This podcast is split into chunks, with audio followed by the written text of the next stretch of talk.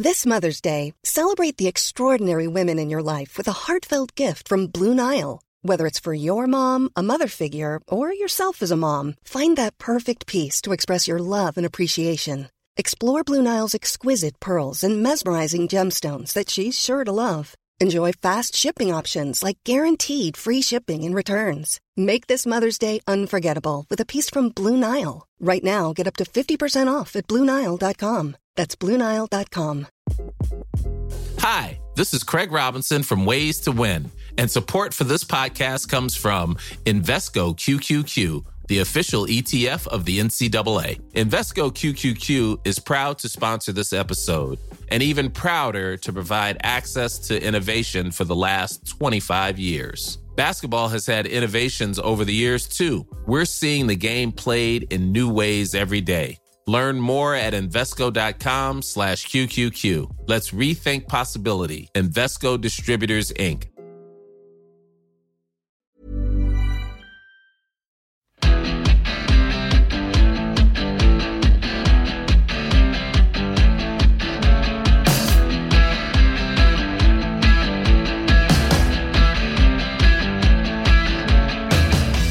Hello, everyone, and welcome to The Ruck. Uh, Alex Lowe here. I'm joined by Alan Dymock and by Will Kelleher. Will and I weren't here last week. We were still in Paris for the beginning of the post Six Nations inquest into England. A week later, it's just about done. Um, the whole week of of uh, wailing and gnashing of teeth against the RFU, against Eddie Jones, and, and eventually the the RFU spoke. We think that's dealt with. Don't think we need a to lot go of there steak again. free for you lads as well, by the sounds There of things. was, I had a veggie pasta actually on Monday. It was very nice. yeah. I wasn't sure about that. um, I can't say we dived into the culture. There were one too many nights in the Canadian sports bar, and uh, probably not enough exploration of Paris's cuisine. You took a hat trick there, didn't you? I did, I did take a hat trick. The Moose, the uh, rugby writer's favourite sports bar in in Paris. Um, I was there on the Thursday night to watch West Ham win in the Europa League. We had a, a Six Nations event on Friday, and um, and then a kind of uh, a beer uh, on Sunday night after Still filing on the laptop. still fine after after a tough a tough day after that England defeat and what we kind of knew was was coming next. Uh, anyway, my point was that we could we think we can part that. We can move on. We can look forward. We've had a, a Premiership weekend. The Women's Six Nations has has begun. Al, what what what's been on your mind? What caught your eye this weekend? Uh, hello, mate. Yes, uh, hello, everyone. Uh, yeah, it's uh, well, we've reached that stage of the season where it's a bit of a whirlwind in the Premiership, partic- particular. It's sort of it's like a lava lamp. Uh, teams are moving up and down, and a lot of things can change. Um, I suppose we'll get- be interested to, to dive into the the tic- TikTok Women's Six Nations. Uh, I, I still can't get my head around the idea of calling it the TikTok Six Nations. Did anyone ever read the Oz books or see the movie Return to Oz? There's a robot in it called TikTok. no, never mind. Okay, well, uh, yeah. Niche. So Niche. plenty, to, plenty to get into, but yeah, it's a, we've reached that sort of ah stage of the season. Yeah, and Al, Alfie, our producer, is going to make this sound like the slickest podcast there's been. I can tell you, dear listener, that behind the scenes it's all a bit shambolic. We've been here for two hours already. uh, and it feels like it, the, the the teams get a week off, the teams get a bye week, the rut carries on, but every now and again it feels like we're we need we need to take a breather, but the season doesn't allow it. So first we'll plough into the Gallagher Premiership. We will cover the TikTok Six Nations. Jess Hayden will join us with the latest in the rest of the women's game, and we'll have our weekly God or Goddess award.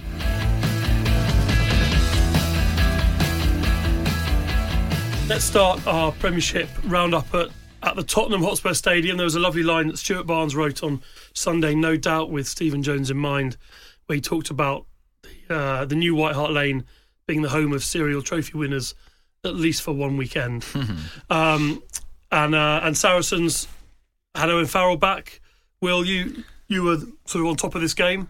yeah. What happened? Tell us about it. What, what caught your eye? Oh, it was interesting. So Bristol have been really struggling in the last 20 minutes of games. And so Pat Lam came up with a, a little tactical tweak where he put four backs on the bench, including Sheedy, Piutau, Radradra, in order to kind of arrest that slide that they're having in the last quarter. And they kind of they kind of didn't quite get there until would, the would very you, end. Would you describe it as Spursy? Yeah, maybe, yeah. Hmm. Well, but the the belting bit of it was that had an absolute um, hero to zero moment for poor old Joe Joyce, who made an amazing break, the big Bristolian second row, 35 yard trundle, puts the pass away to the winger. It's all glory. They've won in the last play of the game against Sarries, against all the odds, and the tactical genius has worked. And it was just slightly forward, and so they had to call it back, and it was hands on knees time, and so that was brutal. But it was it was, it was a good game, and they got forty five odd thousand in the Tottenham Hotspur Stadium, which looked pretty cool. And I think the key thing on there is that's 45,000 ticket buyers. Yes, Because Yeah. when, when Ed Griffiths was at Saracens and was just determined to always go one better than Harlequins' big game and, Mm-hmm. and hit 80,000, then hit 90,000 and, and set world records, there were free tickets galore, almost like dropped from the skies above North London. Anyone who can rock up. They had a, And they, even they had a- then, there was probably a finger on the scales of some yeah, of the numbers. they, they had a choir that looked about 20,000 strong who then all sat around the boss. Like, you know, the, the policy then was get people there, set records, Mm. create stories. In some ways, this is a stronger story because they had 45,000 week after the Six Nations in this futuristic stadium. And, Yeah. and they all bought tickets. and they're, it's now a set of games that are always going to be at Tottenham for the next few seasons, which is quite a nice deal, really. And it feels like, I mean, I know Wembley's in their kind of catchment area when they've done that before, but that link with Saracens and Tottenham feels a bit more natural, maybe, doesn't it? And Tottenham's obviously an incredible stadium, and they're hosting NFL and all that other stuff. And there's lots of funky chat about how the pitch gets reformed and all that sort of thing Yeah. of the different sections that roll in and out. But no, it was a really good game, and um, the return of Owen Farrell. And actually, it's it's it's interesting as well when you look at the Saracens starting fifteen.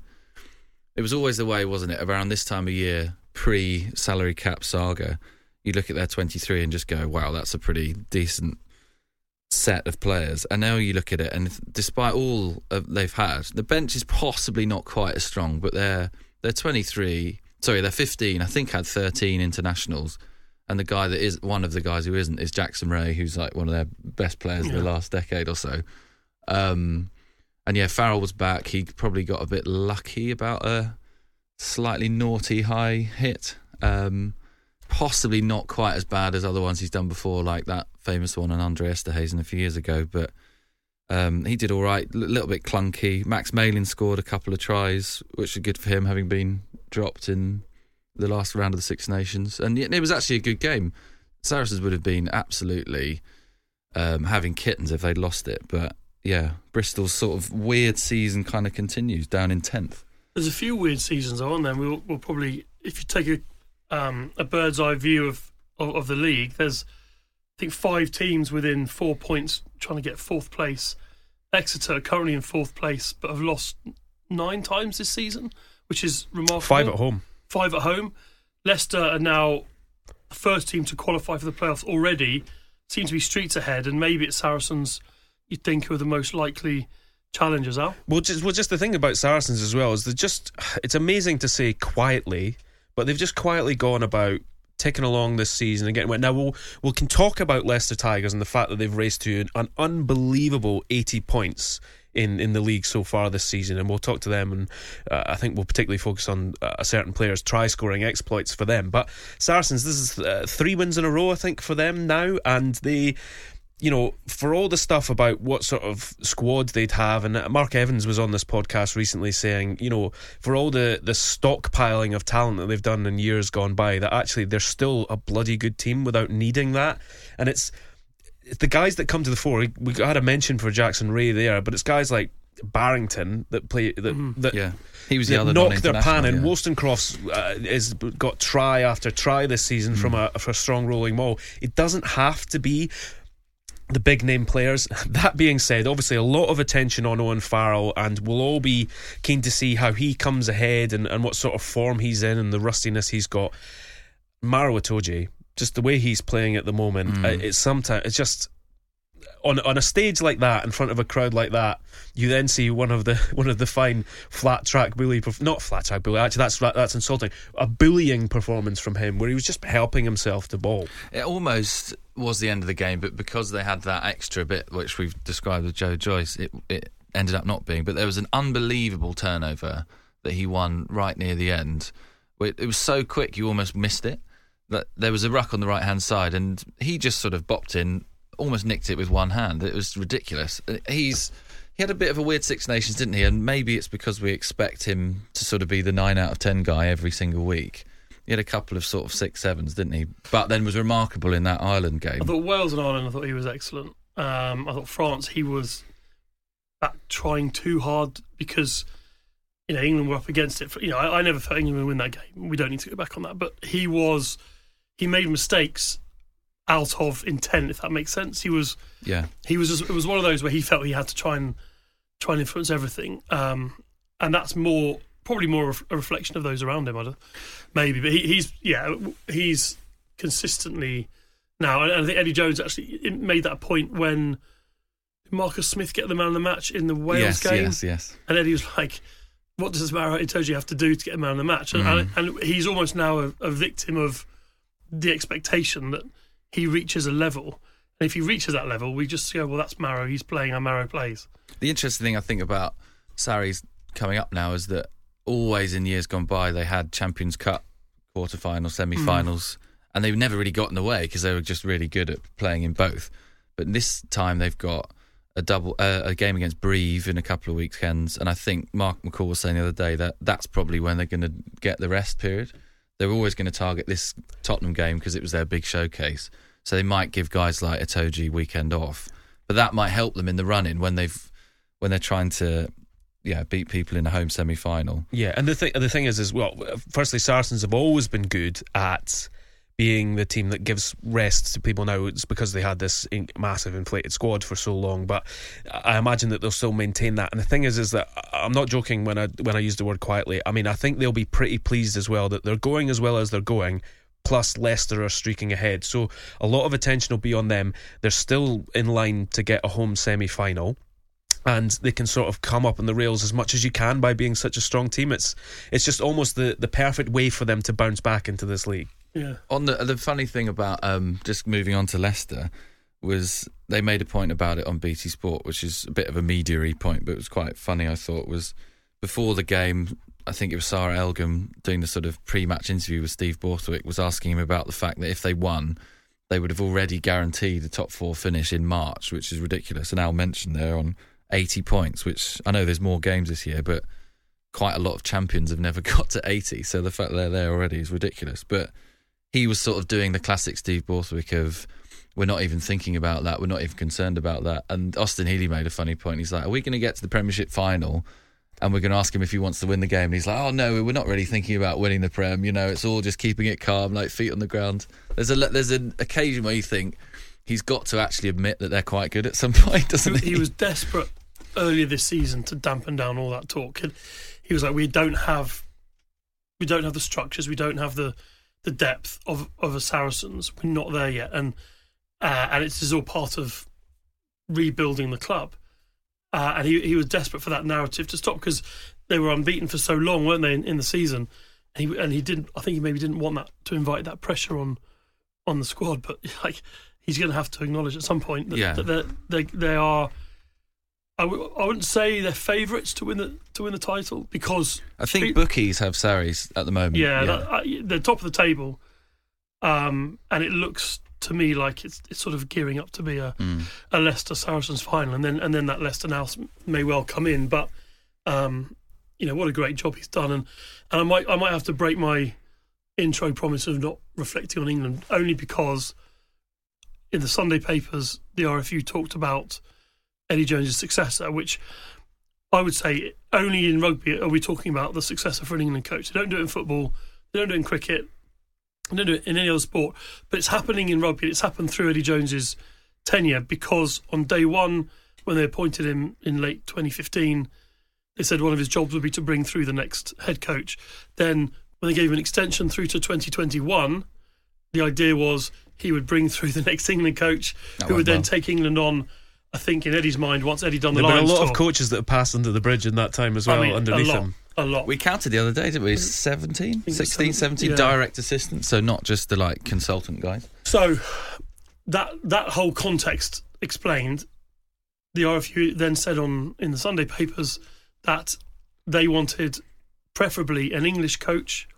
International experience not necessary, although probably preferred, but also a desire to name that coach before the World Cup, and the, with the potential of doing what France did with Fabien Galthié of embedding him in the in the setup. Which, if you once you filter all those things through, like each each level removes a removes a, a Rassie Erasmus or a Joe Schmidt or or it removes uh, an Andy Farrell because you cannot see Ireland's Andy Farrell allowing him to be named as England coach before the World Cup. You, well, you tick off all the like guess who you tick them all off and you end up with Steve Borthwick. Well, it's an interesting point because on this podcast last week we had Thibault Giroud on the head of performance for France, and he was talking about how one of the reasons they got to the success that France have got is because he and Galthié were allowed to be embedded with the French team early doors to go to that first Rugby World Cup, assess what was going on, and really pinpoint what were the weaknesses that they needed to correct. But um, it's just there's just an awful lot of layers to that. But if you take if you remove that I think what we're hinting at here is that there's a certain outstanding candidate, but he's got a hell of a job on at the moment, and, and we've just detailed there. He's not concerned about successes or what the future. He's only taking what's coming ahead of him. He can only think one game at a time. I think, my, game. I think my point on it is that he's he sees a project at Leicester, and this is he's still very early stages in it. It's going And- bloody well, though. I and it's if going incredible. I just hmm. don't know whether for England, for him, he would need to do another another World Cup cycle in the club game. Seems quite soon, doesn't it? I mean, he has been Yeah. a, a, fantastic coach for them, and as he keeps telling us, um, they were the worst team in the league 18 months, uh, two years ago, and now they're way ahead, 12 points ahead of Saracens, who are pretty good themselves. But yeah, you feel like another couple of years, if it was all ideal and we weren't so bothered about World Cup cycles and the four-year thing, would be beneficial for him and Leicester. I mean, Leicester are going to be livid if they lose him, aren't they? Yeah, he, he- he's overseen an enormous transformation there, and not just in terms of results, but there've been some some really difficult decisions that he's had to make recruitment wise, getting rid of players, getting rid of bad apples, and identifying good players. He's brought in the right people around him, and you know, a, signing from left field in Chris Ashton, who's who's now forced his way into the team, two tries the weekend. He's now he's now level with with Tom Van Der as the Premiership's leading try scorer, having danced around the league in the last few years in a way that you felt was was quite a sad way for his career to, to end. It felt yeah, kind of not fitting in in club after club after club. Does it, what does it say a lot about Borthwick that he's he's hit the ground running? Yeah, certainly. There's been a real sense uh, with Ashton that after he left Saracens, even when he went to Toulon and did incredibly well for them with his try scoring exploits, that he's always struggled to get back to that sort of environment that he felt nurtured him as well as Saracens did. Obviously, very, very famous for that.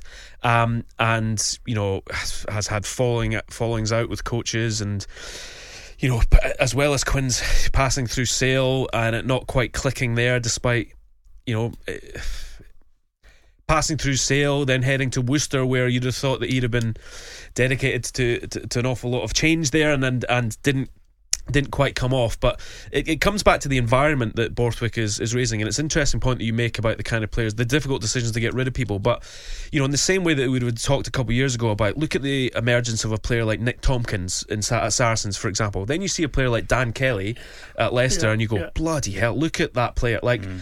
and, and doing incredibly well in the Premiership. The the rise and rise and rise and rise, and he's still going up for a ball. Freddie Steward, exceptional stuff. But there's loads of different characters like that in, in Leicester, and it comes down to a, certain thing of he knows what he wants. And look, there's a reason why there are two hookers, for example, that are both on seven tries scored the Premiership this season from Leicester Tigers. Like they have a, a certain identity, and it's Borthwick's. The uh, one thing, I'd slightly widening it out a little bit, is we were talking about this a bit off air. Is the Prem's been a bit weird, and maybe it's because um, we look away for a few weeks in the Six Nations because that's the job. But it feels like there's this sort of inexorable Leicester Saracens final that's just sort of destined to happen, and Quins will have plenty to say about that, I'm sure, and whoever comes fourth. But it's weird because you mentioned before, like Exeter are having one of their worst seasons for years, and they're actually still fourth. And Sale have drawn three games, and they've been a bit up and down, and they're fifth.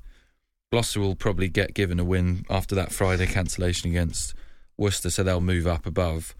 But it's it's been an odd season where the kind of middle guys are all sort of bumbling about a bit, beating each other when you've got two clear sides that are above each other, and you think, especially Leicester and especially Saracens, playing at home in a home semi final, that's a hell of a task for someone to beat them. And are we just sort of going around the houses and ending up with the result we always thought we were going to get of Leicester Saracens final?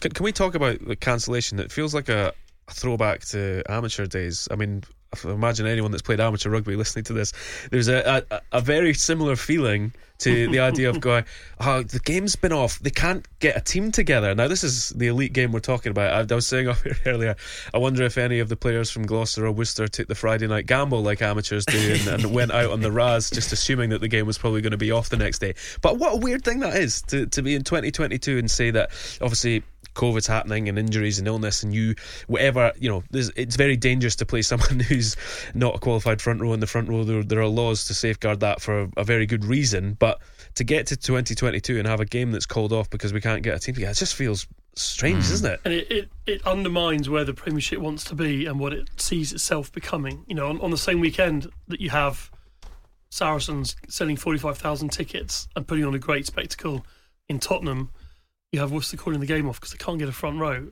and uh, that that that disparity in the league and, and that that holds the league's development back. And I, I don't know, you know, we've got smaller squads now.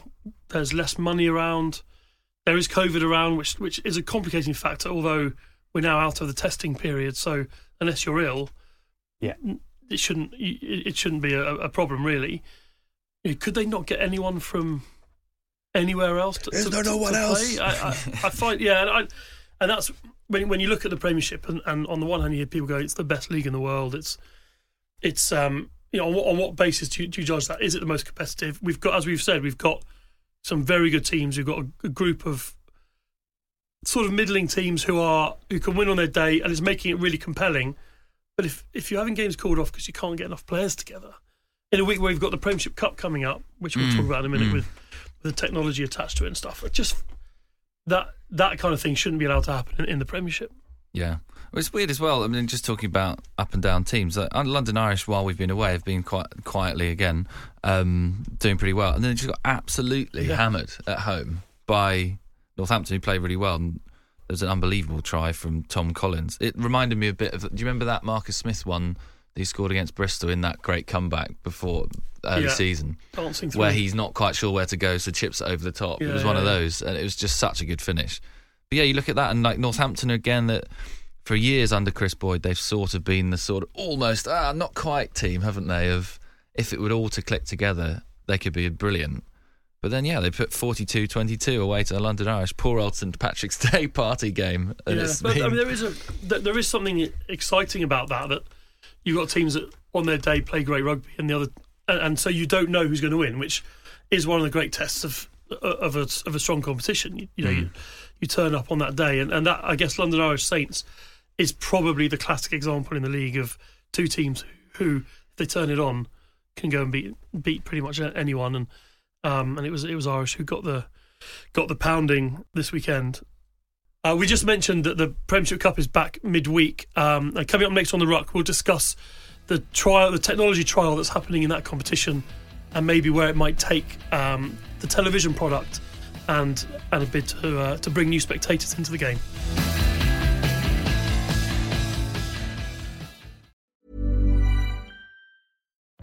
Life is full of what ifs. Some awesome, like what if AI could fold your laundry and some, well, less awesome. Like what if you have unexpected medical costs? United Healthcare can help get you covered with Health Protector Guard fixed indemnity insurance plans. They supplement your primary plan to help you manage out of pocket costs. No deductibles, no enrollment periods, and especially no more what ifs. Visit uh1.com to find the Health Protector Guard plan for you. This Mother's Day, celebrate the extraordinary women in your life with a heartfelt gift from Blue Nile. Whether it's for your mom, a mother figure, or yourself as a mom, find that perfect piece to express your love and appreciation. Explore Blue Nile's exquisite pearls and mesmerizing gemstones that she's sure to love. Enjoy fast shipping options like guaranteed free shipping and returns. Make this Mother's Day unforgettable with a piece from Blue Nile. Right now, get up to 50% off at BlueNile.com. That's BlueNile.com. Hey, I'm Ryan Reynolds. Recently, I asked Mint Mobile's legal team if big wireless companies are allowed to raise prices due to inflation. They said yes. And then when I asked if raising prices technically violates those onerous two year contracts, they said, What the f are you talking about, you insane Hollywood ass? F- So to recap, we're cutting the price of Mint Unlimited from $30 a month to just $15 a month. Give it a try at mintmobile.com slash switch. $45 upfront for three months plus taxes and fees. Promo rate for new customers for limited time. Unlimited more than 40 gigabytes per month. Slows. Full terms at mintmobile.com.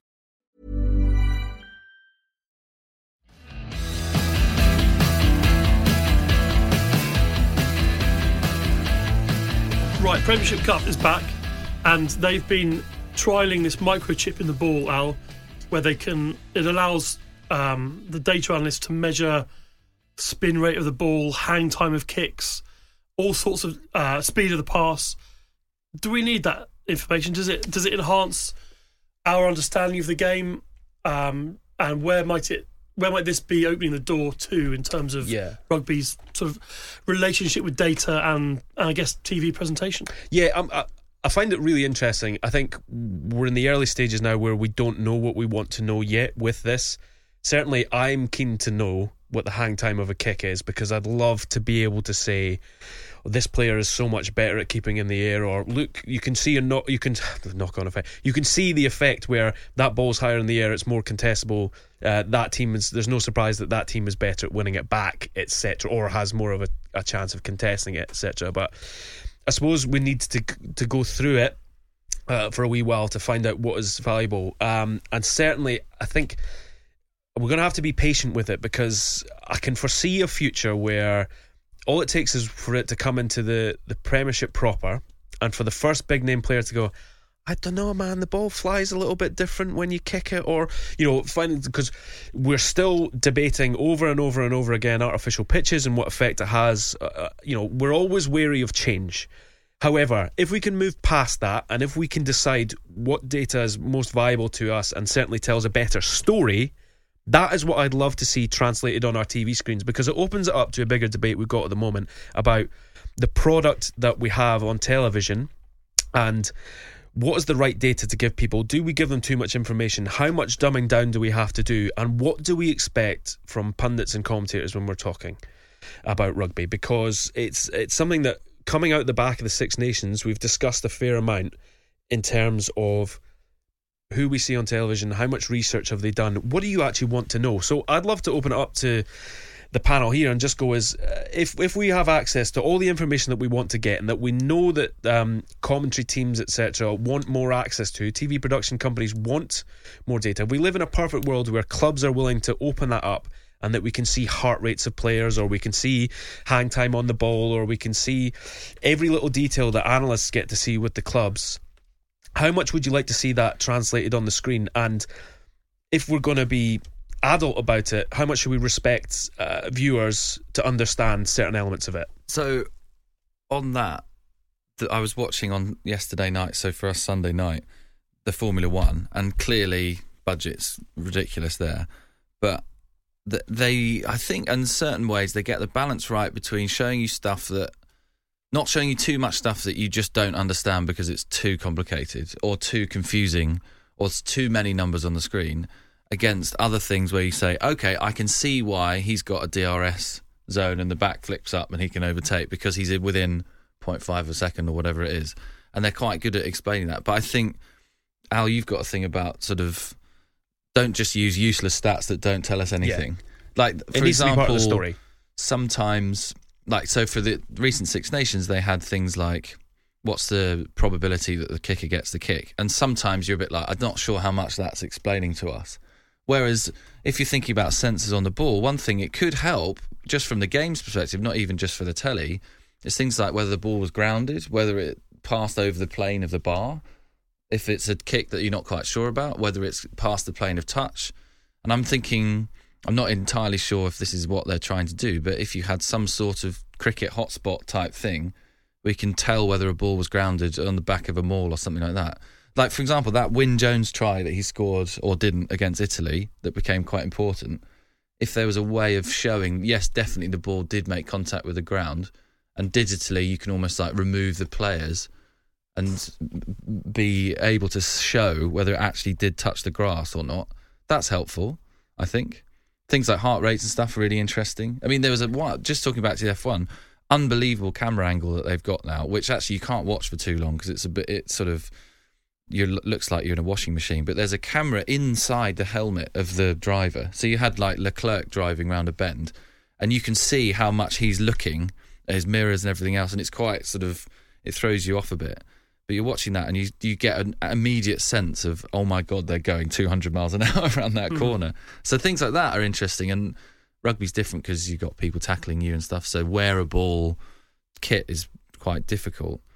But yeah, I think there's got to be stuff that adds, doesn't it, rather than just here's a whole lot of stats. Make make of that what you will. So I, I think we, you know, in, in general, I, I, there's a there's a specialist rugby audience, television rugby audience that will watch Premiership on subscription television, and there's there can be an assumed knowledge. I think so. It's so it's in some ways it's easier for. Maybe we should have a, an Ali on the show or something to, to explain it from their perspective. But it's I think it's easier for them to go into detail and depth than it is in front of 10 million people on BBC and ITV. However, that doesn't mean that you have to dumb it all down on terrestrial just because there are passing viewers. You you can just focus in the analysis, and it's something that Sam Warburton did did so well. For example, on on BBC, I remember that that we were talking about earlier, the, the Wales France game and the try that France scored. Just just be able to shine light on how that was created. It uh, educates people enormously. I think sometimes we rely on there's just a bank of of formulaic stats, like a stats table that, that will come up, and not every number is relevant to every game. So it might be yeah. much more valuable to have.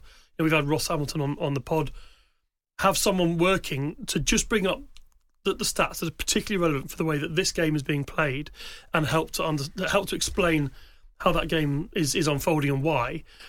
And as a slight tangent now, before you come back on that, it's not just TV viewers that we that, that they need to be focusing on. It's in stadium mm. viewers. It's people p- paying 150 quid, 200 quid for a test match ticket. People paying 50 quid for a Premiership ticket, who know less and under sorry, they don't know less. They are less informed than those people watching at home, and it's an area that you know, we talk about the NFL a lot. The NFL went through this period where TV coverage got so good that people were more inclined to stay at home and watch with their with their friends around a barbecue than go to the stadium where it costs a fortune. And now you look at the again budgets are different. Appreciate enormous screens, but they take the the paying public with them on the journey. And it was a point I made a, after the Ireland game actually that Twickenham was booing the referee's decision to send off Charlie Ewels, um, probably out of frustration that it was so early in the game. But if the referee's conversation with Ewels had been broadcast, or if he'd explained it publicly, I don't think anyone could have felt cheated or shortchanged. And yet, they're the people who are paying are being kept out of it. And stats is just as important as anything else in that, I think. Yeah, and it used a very interesting phrase there as taking us on the journey because as an industry, uh, all of us need to learn how to better use stats. I've, I've seen a lot of people talk about Oh, it's stats. I've heard coaches talk about uh, paralysis by analysis. I've heard people say oh, stats. Rugby's too complicated to care about stats. I've heard people uh, drown us in stats, and we've all got to go on this sort of journey. To, it feels very holistic, doesn't it? we all need to go on this journey together to learn how to use it better. One point I would make is that uh, in the overall debate about this, I think people forget just how hard it is to do things on live television. I mean, we can all mm. attest to sitting in here how many edits we've had to do on this podcast because we're cracking up all the time. Um, to do it on live television in talking to millions of people, I don't. I think we need to give an awful lot of respect for those that can marry it together. It's just about finding the right um, method of delivery, and it's it's okay to say that we're not quite there yet. There are people that are exceptional at it. There are people that are uh, maybe falling away. It's it's it's okay to say that we, we can all get better as an industry. Uh, one of the things I always hear people talk about is where's rugby's Gary Neville?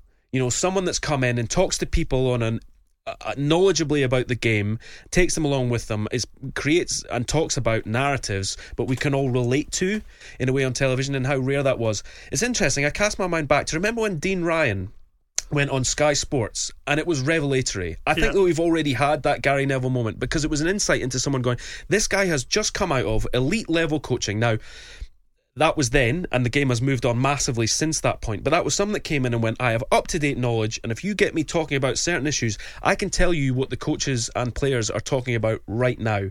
And I just don't think we've got. I think, obviously, it's no surprise after that he went on to become an assistant coach with Scotland, and then he went back into coaching, and and, and now he's str- struggling in, in Wales. But there's, and it's not to say that he was perfect at it, but it was an example that it can be done. And you mentioned Sam Warburton, he is exceptionally good at it. And Brian O'Driscoll deserves a nod here as well, in that he's uh, post playing has managed to come in there and transition very, very well. It's okay to say that we can have more guys like that, and that actually we can augment things with these statistics to have a better visual. Because after all, we just want to make the game more entertaining, don't we? So if, if you tune into the Premiership Cup midweek, keep an eye on the hang time and the spin rate, and, and I mean it's work. It works brilliantly in, in cricket, for example. If you're watching the a spin bowler rotations, and you get a real a real sense of of, of There's been enough spin rate coming out of Tw- uh, Twickenham at the moment. we're not going there. We said we weren't going to go there. Um, right, coming up next, uh, the Women's Six Nations is up and running, and Jess Hayden will join us. England beat Scotland 57 5 to overtake England men's all time record winning streak of 18 matches. The Red Roses are now on 19 consecutive wins. The next two records in England's sights could be reached in this campaign too. If England win their next three games, which are against Italy, Wales, and Ireland, they will match New Zealand women's record of 22 matches, which was from 2001 to 2009. The Red Roses were unbeaten in 23 games between 1992 and 97, and if they can beat France on Super Saturday and take the Grand Slam, they'll match their predecessor's record. The other records of note were attendance. Both Scotland and Ireland set new records for crowds in their respective countries for women's rugby, and the France Italy game had over 13,000 fans. Since the Welsh Rugby Union's decision to award 23 professional contracts to the women, you could say that Wales's dog days are over, yet the team still thrive on being the underdogs. Coming into the game having lost 45 0 last year, Wales were not favourites to win this match in Dublin. Yet records can be deceiving. As we heard from Wales captain Siwan Lillicrap last week on The Ruck, she said that her whole life has changed since these professional contracts. She's been able to recover, and the mental support that she's had has really helped. Wales responded by coming from behind to win 27 19, which is their first Six Nations win since 2019. Yet in Ireland, the story is one about trying to regather lost cohesion. The squad are working under new head coach Greg McWilliams, with nine new faces in the squad and crucial players missing. Claire Molloy, Ciara Griffin, and Lindsay Peat, who are three leaders in the team, retired last autumn. But the omission of Anna Caplice and Cliodhna Moloney instead nods to the fractured relationship between Irish rugby and the women's team. In March, Irish Rugby U turned on their previous handling of women's rugby and instead pledged to invest a further 1 million euros per year into the team, after a letter to government ministers criticising the union was signed by 56 current and former women's players, including Mahoney and Caplice. Neither were named in the squad for this campaign, although Irish Rugby say that has nothing to do with their whistleblowing and instead on form. France's stuttery start to their ultimately convincing 39 6 win against Italy will not have settled any English nerves. So, the results from round one were Scotland 5, England 57, Ireland 19, Wales 27, and finally France 39, Italy 6.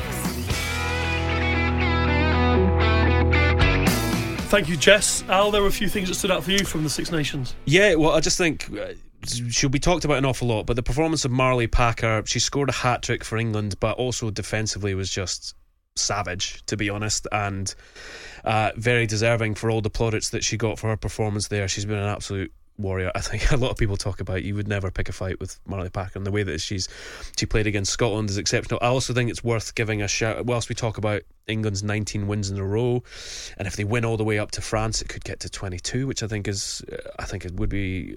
I can't remember if it equals or is, is it would be a record for England women, but certainly they've had. Uh, could looking down the barrel of an exceptional run if they can maintain everything. But it's worth shouting out Emma Wassell, 53 consecutive tests for Scotland. That's exceptional. Like, just deserves huge plaudits for that.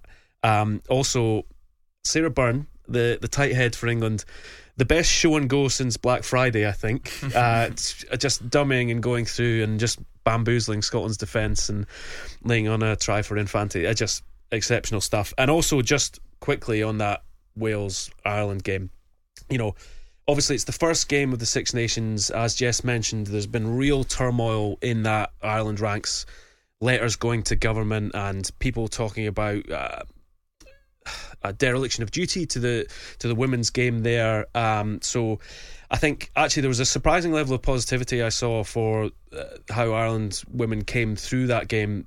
They'd absolutely hammered Wales last year, but also just the way that Wales came through at the end. I want to give a shout out to Donna Rose, who scored two tries off the bench. Um, Donna Rose, for the, for those that might not, lives in Southampton, plays for Saracens, and represents Wales. So you know, whilst we talk about the professionalisation or the continuing professionalisation of the women's game, I just, you know, the amount of effort that players put in deserves a nod. And to come off the bench, just exceptional tactical play, but also just a fine performance for her. So it's just worth a shout out. Well, we, we keep promising not to reflect on the men's Six Nations inquest, but kind of it's impossible not to keep getting dragged back to it, mainly because one of the, the big themes that we had last week was judging the RFU by their own standards and how they fell short of them eh, pretty much every single time, whether it was it was an aspiration or um, or, or, or, a fact. They they often fell short, and you you spotted one that was particularly relevant to the women's oh, game. Oh, hell of a week for the blended ratio. If anyone's been reading us in the Times last week, which I'm sure you were, um, yeah, in the in the annual report, so the the thing that the RFU put together of their financial state and the, the sort of state of the union each year, they had a th- they had a thing in there on sort of I think it was page twelve if you want to look it up, um, where they talked about this great goal of being winning England, which they measured themselves about winning eighty percent of Test matches, and last year they fudged it and said they had completed it because the women had won 100% of their tests and the men it was down 70 something completed it mate Yeah, exactly. So they went. So they managed to get to eighty-one, and I think Eddie Jones just must be delighted that Simon Middleton just keeps winning games because he's he's dragging him right up there. it'd be brilliant. They're propping up Team England. Yeah, Team winning England is very much winning women England at the moment. So I think the men are at sixty-two and sixty-two percent, and there was a remarkable effort by Conor O'Shea the other day to claim the USA and Canada results for both last season and this season. So there's a hell of a lot. We're talking about stats. There's a hell of a lot of massaging yeah. of stats going on at Twickenham Towers. At I mean, moment. their relationship with maths is like my relationship with veganism. so yeah, uh, all hail the blended ratio. Go on the women. Uh, the Women's Six Nations enters round two this coming weekend. Um, France host Ireland, Wales against Scotland, and England will look to continue their winning run away to Italy on Sunday at, at three o'clock. Uh, and so we need to round off this week's episode with God or Goddess of the Week. Although I understand that you might be invoking the Mark Evans privilege, Will, and nominating a devil. Yeah, this is probably a bit unfair, but. Um, but. But. Just pile in anyway. So, one of the games we didn't quite touch on in our roundup earlier was Bath Sale. Bath going 21 7 up, then going 24 21 behind then Sale had a chance to win the game with the last play. Um, one of the Bath forwards got done for swimming in the line out, and Faf de Klerk had the kicking tee. He was slightly to left of the post and shanked it, and that was there for a draw. So poor bloke, really, but you can't be missing those. I think what would the percentage have been on our little um, percentage probability of getting that? Probably in the 90s, I'd say. So Faf de Klerk is my devil for not managing to kick the winning points at the Rec. Uh, I'm going to go for. Uh, I was going to say Angel of the. that's not what it is. This is gonna go Um, so Edinburgh, the first team in the URC to go away to South Africa and get a win. Not only did they do that, they did that against the Sharks with a team where you had an all Springbok front row. You had Siya Kolisi playing, you know, some uh, Mapimpi on the wing, some big name spring, you know, really good players. Um, torrential uh, downpour down there. But Blair Kinghorn came away with two scores, and you know they were pretty good for the victory in the end on the scoreboards. They were the Sharks had really had the edge up front. Uh, a lot of people were talking about dominance from that Sharks scrum, but Edinburgh came away with a, a good, convincing win away from home. And and Kinghorn is a guy who's been derided. People saying, "Oh, he's a fullback. What's he doing playing fly half?" They've really backed him in Edinburgh. He's been the main man there, and I just think he deserves a nod for his two try showing out in South Africa. One of the reasons that this has been behind the scenes a Shambolic uh, episode is because I was out. I went to see Stormzy last night, who was unbelievable, um, and I'd like to crown him as my god of the week, but I don't think it would count. I don't think it would count. So it has to be He must Marley be Packer. with Marley that. Packer uh, is my goddess for the week. Bigged up uh, perfectly by Al just now, and uh, what an achievement that was for for the Red Roses. Um, so that's it. Thank you everyone for joining us. Uh, we'll be back next week for another edition of the Ruck, uh, reviewing round two of the Women's Six Nations and more from the, the Gallagher Premiership. Uh, thank you, Al. Thank you, Will. And please like and subscribe wherever you get your pod, and see you in a week.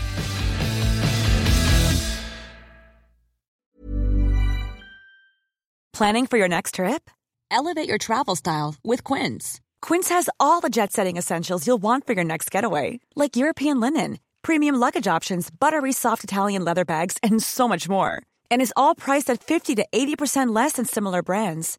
Plus, Quince only works with factories that use safe and ethical manufacturing practices. Pack your bags with high-quality essentials you'll be wearing for vacations to come with Quince. Go to quince.com slash pack for free shipping and 365-day returns. Hi, this is Craig Robinson from Ways to Win, and support for this podcast comes from Invesco QQQ, the official ETF of the NCAA. Invesco QQQ is proud to sponsor this episode and even prouder to provide access to innovation for the last 25 years. Basketball has had innovations over the years too. We're seeing the game played in new ways every day. Learn more at Invesco.com slash QQQ. Let's rethink possibility. Invesco Distributors, Inc.